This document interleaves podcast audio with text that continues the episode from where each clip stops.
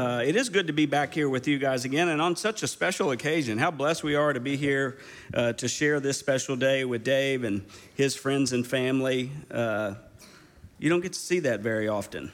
In fact, I'm with you, Brandon. I don't know that I've ever seen an 80 year old person baptized, so that's right. It is never too late. Um, sometimes it's too late for technology to work. There we go. uh, it's a great thing. Um, so it is exciting to be here with you guys. I know uh, as I talked to Sean when, when he asked me if I would come and share with you guys today that you're going to have a new pastor coming in a few weeks, which is exciting. When I first came here about seven months ago, uh, you guys said your, your pastor had just moved on or whatever the situation was, and we committed then to pray with Sean and this church family uh, that God would have a hand in bringing that new man to you. And so I've been on the search committee before. Seven months is pretty good. So your committee has done an outstanding job job. So uh, we're glad to be back here. I also kind of wondered uh, you got a new guy coming. Do you bring somebody like me in to kind of set the bar a little bit low so when he shows up, uh, he'll look all that that much better. Uh, but seriously, it's great to be here with you. I'm grateful for this opportunity. I find the older I get, the more grateful I become. Does that happen to any of you guys? Uh, I've been alive, in case you were wondering, 20,925 days, which is 688 months or 57 and a half years almost. Uh, Dave, you've been alive 960 months in one day. So there. I did that math in my head. I hope you guys are proud of me for that. Uh, um, I, I do find it funny as we talk, as we age, uh, how people talk about how they're getting older and how we describe that. Um, I had a friend recently who had a grandbaby, and I'll share a little bit about that. We've been blessed with that as well in our family. And I said, How old is your grandbaby? And he said, 25 months. And I was like, Do you mean two? Why do we have to do this in months? And that's why I was like, All right, I'm going to start doing mine in months 688 months. Uh, at some point, we have to knock that off. Uh, but as I do, as I get older, I do realize that there is value in having an attitude of gratitude.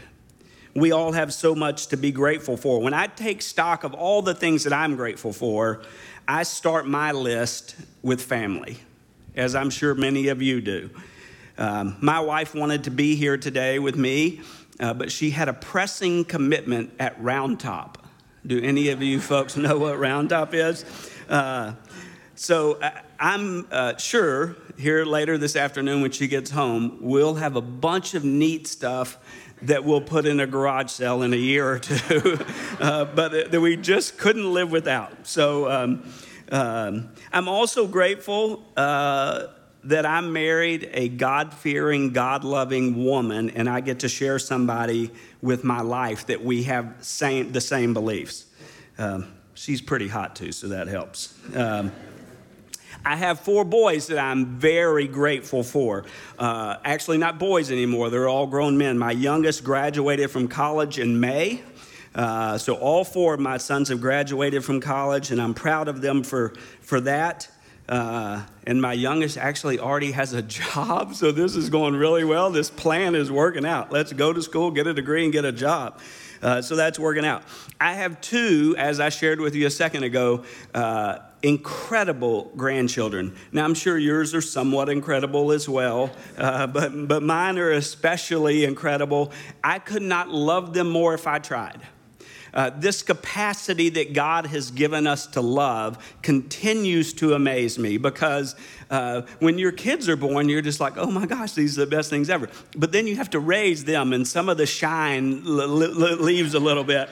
Uh, with grandkids, they're just perfect. Uh, and so I have a almost four year old granddaughter and an almost two year old grandson, or 47 months and 26 months if you're counting that way, uh, or 22 months. Um, so I, I, also have innumerable family that I'm grateful for. I have a number of uh, a, a, brother and a number of sisters, but I especially have a twin sister. Uh, she lives in Oregon. I miss her terribly, and I love her to death. Uh, there's this truth. Are any twins in the room today? Yeah. So, so there's a bond that exists there. And I'm not crazy about that. Like, we have this thing, and I miss my twin sister. I have tons of nieces and nephews, uh, cousins, uh, a good number of in laws and like many of you, a few outlaws. Uh, every family has some of those. I'm grateful for them. I love my family. We're not perfect, but we have each other, and I'm grateful for that. Jesus loved his family too. Um, he showed us that by his words and his actions, how important family actually is. So, first and foremost, family. Secondly, if I'm listing things that I'm grateful for, would be my friends. Uh, you may remember, or some of you may have consciously tried to forget this, but about seven months ago, I spoke here and I talked about the gift of friendship. Uh, I used the James Taylor song, You've Got a Friend, uh, as the outline for my message. My thoughts about friendship have not changed. I think friendship is such an integral part of living the human experience. Friends are the spice of life. And if you don't have friends, I think that's truly one of the biggest ways people are poor. Uh, the beauty about your friends, continuing this spice of life analogy, is that they're all just different.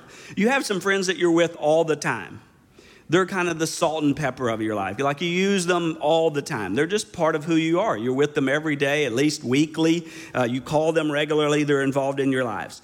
They're the salt and pepper. Uh, and then you have some friends that are more paprika or coriander. Like they're there, but you don't use them quite as much. You're not around them quite as much, but they're still special when you need them. Uh, and then you have a few friends probably that are the cayenne pepper of your life. Like a little goes a long way. Like you're, you're glad to have them when you need them, but you don't need them all that much or want them around all that much. Friends add a lot to the quality of our lives. Jesus had friends too. He loved his friends tremendously. Some of the most poignant moments in all of Scripture relate to Jesus and his relationship with his friends. Lots of scripture to back that up. There's so much we all have to be grateful for, and you'll notice uh, that I haven't even talked about things yet. Uh, so I will. I'm grateful for things too, like many of you. Uh, when I talk about things that I'm grateful for, my list starts at kind of a weird place. I'm most grateful for our cows. Anybody else grateful for cows? Yeah. So we raise registered Beefmaster show cattle, and I love our cows. It's a process. It's neat to see them go out and show in the show ring in an FFA contest or 4-H deal. Um, so I love our cows. Heaven knows I probably spend more money on them than I do on my kids. They've just come to deal with that. Like it is what it is. I didn't promise to leave you guys a lot except for cows. Like there will be some of those left when I'm gone. Um, the most tangible thing I love is my recliner. I have this beautiful mahogany colored lane recliner. It rocks, it swivels, and obviously it reclines. My wife bought this for me on my 40th birthday. So, 17 and a half years ago, uh, and however many months that is if you're uh, calculating that way.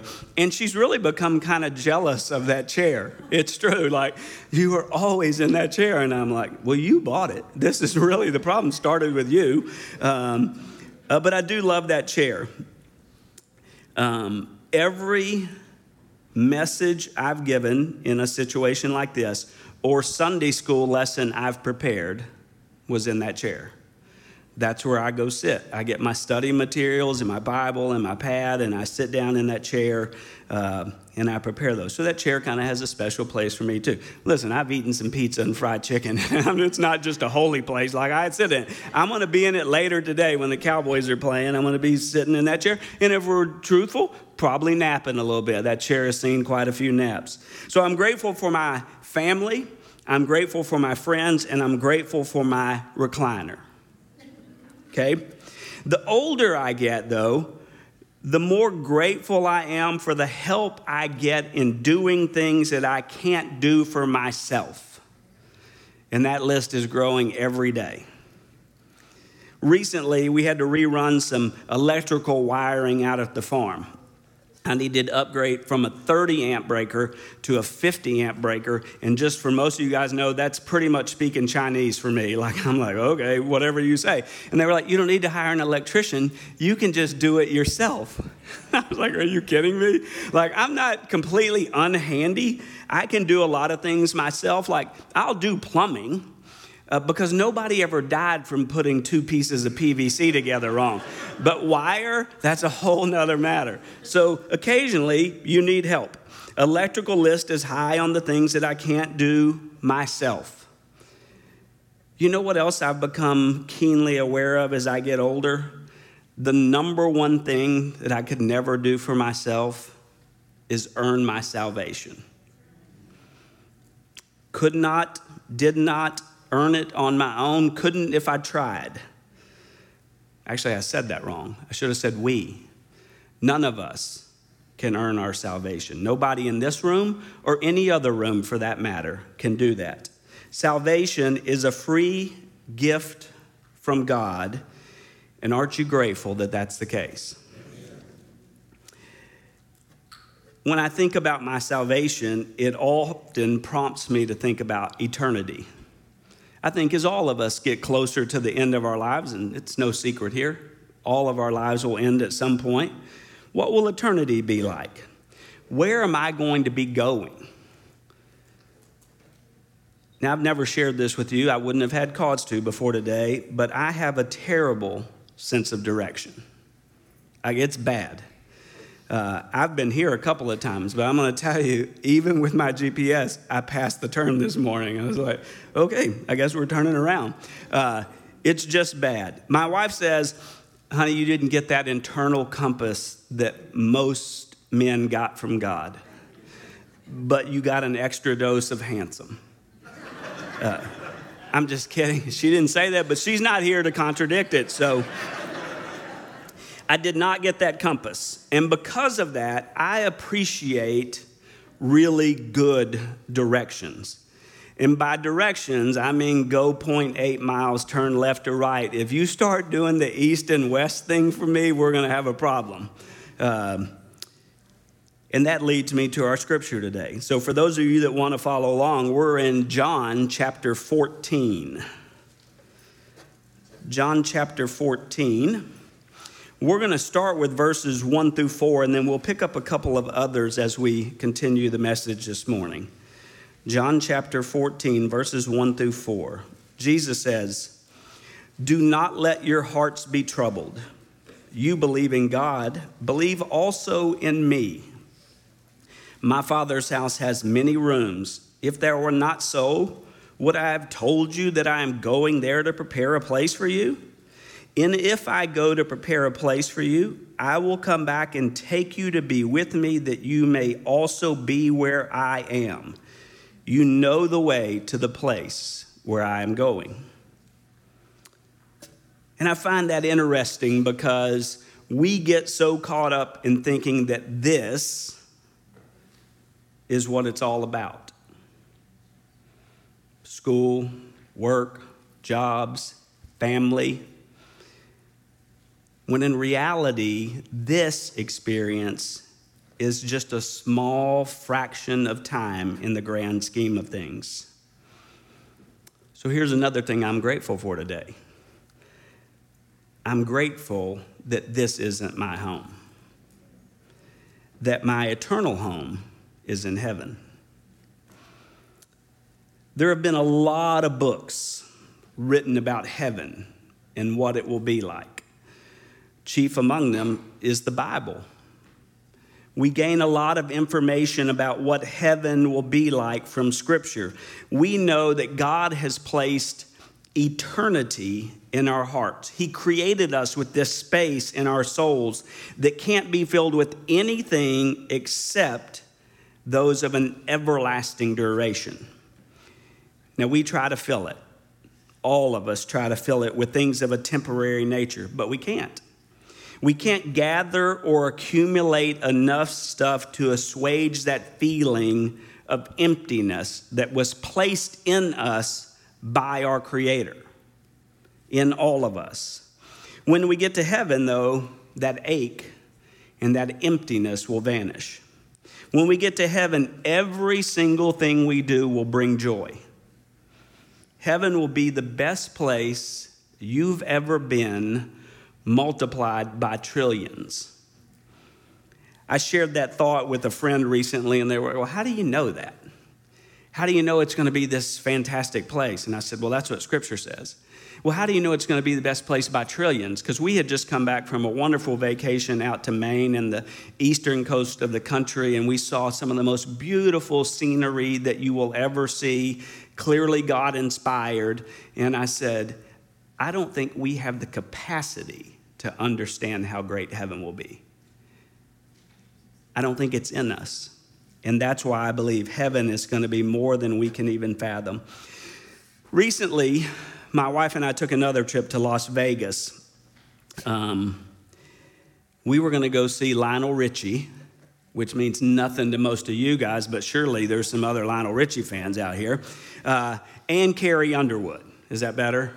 Uh, so uh, Lionel Richie was the soundtrack of our youth. My wife and I went to school together. Like I don't remember how many gymnasium dances where Truly was playing, and I thought I was in love again in the eighth grade. You know, it just Lionel Richie was the best.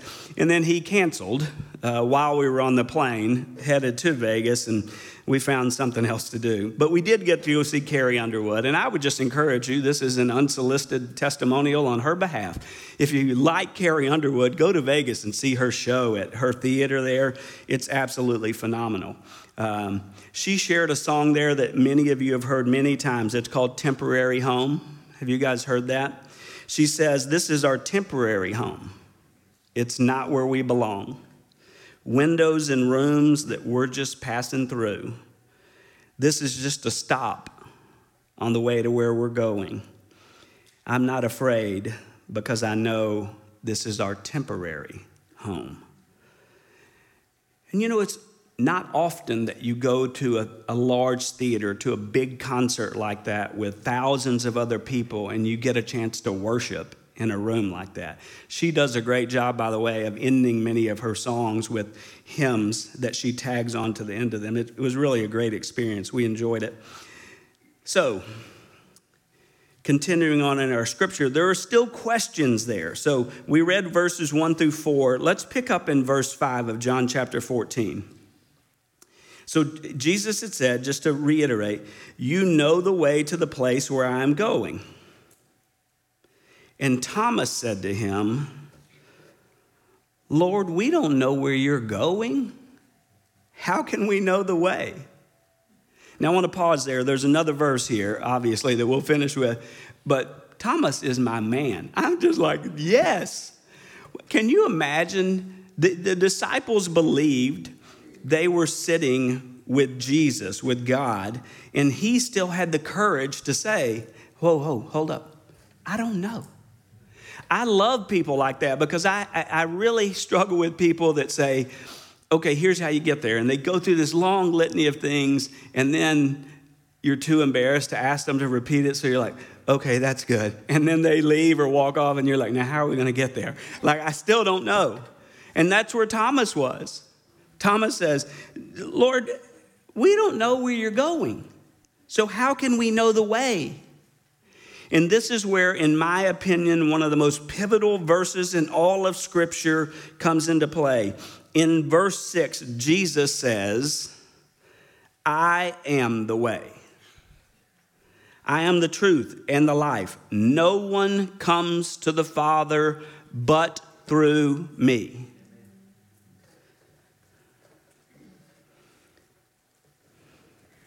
Except through me.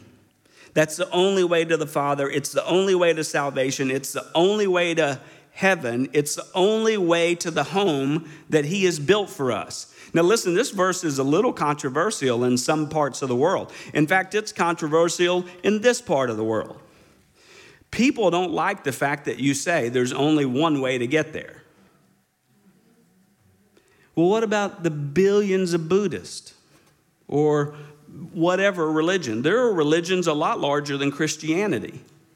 And if you talk to somebody about it long enough, they're like, So you're telling me that all these other people are going to hell? Yeah. Hate to be the bearer of bad news. That's what it says. If you believe that the scripture is the inspired word of God and all of it from cover to cover is true, then we have to accept this truth as well. I am the way, the truth, and the life, and no one comes to the Father but through me. That's what he says.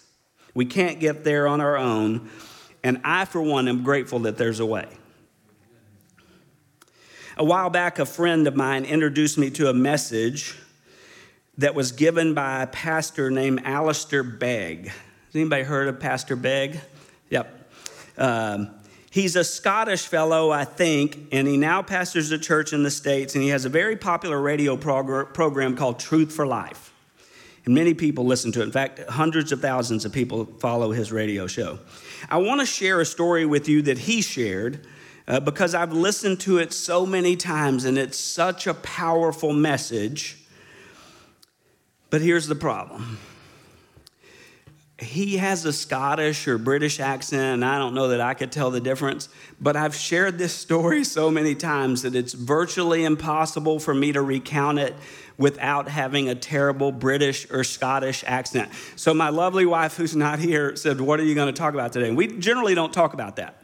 Uh, because I'm just like, I do what I feel like God leads me to do when I'm invited to speak like this. And uh, so she said, What are you going to talk about? I said, Well, I've, I've had a message that's been on my heart, and I'm going to use that story from Pastor Begg. And she was like, Are you going to do the terrible accent?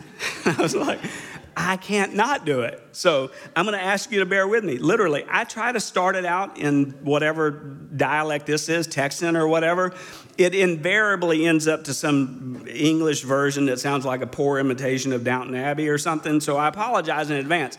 I don't want you to hear the accent. I want you to hear the message that he says. So Pastor Begg is given the message. He's talking about what they call the Fort Lauderdale question. Like, how did you earn your way to heaven? How did you get there? So he says this. So if you died tonight, and you got to heaven, what would you say? Which, by the way, is a question that I'm like, oh my gosh, am I going to have to answer questions when I get there? That scares me. The other thing that scares me is that there might be a video of all the shady stuff I've done in 57 and a half years. And, you know, if I died today, and I don't want to watch that video. Um, so, anyway, I hope I didn't plant that seed in your head and you're now like, there's a video. Uh, I don't know that. So if you died tonight and you got to heaven, what would you say? If your answer starts with I, you've immediately gone wrong. Because I believed, or because I have faith, or I this, or I that. No, loved ones. The only proper response is in the third person. Because He. Because He. You think about the thief on the cross. I can't wait to find that fella and ask him, How did that shake out for you? Because you were cussing the guy out with your friend. You never been in Bible study. You never got baptized. You don't know a thing about church membership. And yet, and yet you made it. You made it. How did you make it? That's what the angel must have said at the gate. What are you doing here? Well, I don't know. Well, what do you mean you don't know? Well, I mean, I don't know. Well, uh, let me go get my supervisor angel.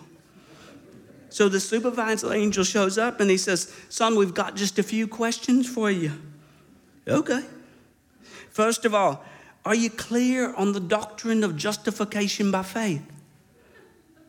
Guy says, I've never heard of it in my life. Okay, well, what about, um, let's just go to the doctrine of Scripture then immediately. The guy's just staring at him. Finally, in frustration, the supervisor angel says, Sir, on what basis are you here? And he says, The man on the middle cross said I could come. The man on the middle cross said I could come. That's the only answer. The man on the middle cross said, I can come. And if I don't preach the gospel all day and every day, then I'm just lost. And if I take my eyes off the cross, I can only give lip service to its efficacy while at the same time living as if salvation depended on me. It does not. Okay. You guys tired of the accent? Me too. Me too. Listen, go watch it on YouTube. Alistair Begg, it's, it pops up immediately, the man on the middle cross. Uh, I can almost guarantee you won't watch it once. You just start watching it and you're like, how true is this? And if you've accepted Christ as your Savior, it resonates with you how important what He just said is. Nothing we can do could have earned our salvation. It's only because of the man on the middle cross. So, we started out a little bit ago this morning talking about things that I'm grateful for. It's true. I would say it even if they were here. I'm grateful for my family. Like, we've all been blessed with one. I, I tell my sons, uh, two of them who are now married, there's some things you can't argue with your wife about. Okay? really, there's a bunch, but there's a, there's a couple. Uh, one is their job. Like if they have to work, they have to work. That's the way the world works. Don't give them grief about that. It is what it is. The other is their family. They didn't pick. We get the families we get. So don't, don't give them grief about those things. By the way, the family she's getting ain't great either. So she, there's going to be issues on both sides. So I'm grateful for my family. I'm grateful for my friends. I think about how lonely and sad my life would be without the color and the spice that friends bring to it. I'm trying to make a more conscious effort on a daily basis to let those people know how much I appreciate them. This life is short, and sometimes it comes to an abrupt ending. And we don't want to leave those things unsaid. Tell those people around you that you care about them, that you love them, and that you value their friendship. I'm grateful for this body of believers and the opportunity to be here to share with you today. I'm grateful for the bright new future you guys have under the leadership of your new pastor, and I hope you pray for him and embrace him and help him as he leads this body of Christ. Listen, I'm grateful for that recliner. I'm, there's no getting around it. Uh, it is what it is. The best one I've ever had. It's Lane. And if you want to tell somebody and they send me a small commission, I'm fine with that. Lane makes a great recliner. Listing the things that we're grateful for is a wonderful exercise. It opens our hearts, it opens our minds, it opens our eyes to the many ways that God blesses us. This is a tough world we live in. It can be a tough life sometimes. In the midst of those tough times, pause, make a list of the things you're grateful for. And I'm not talking about casually. Get out a piece of paper and a pen. Paper is this stuff that gets made out of trees. And, uh, you guys, or you can do it on an It's a little hypocritical of me to give you guys grief about paper when I'm using an iPad. Um, Make a literal list of all the things you're thankful for. It will make your day when you sit down and look at it. I'll finish with this.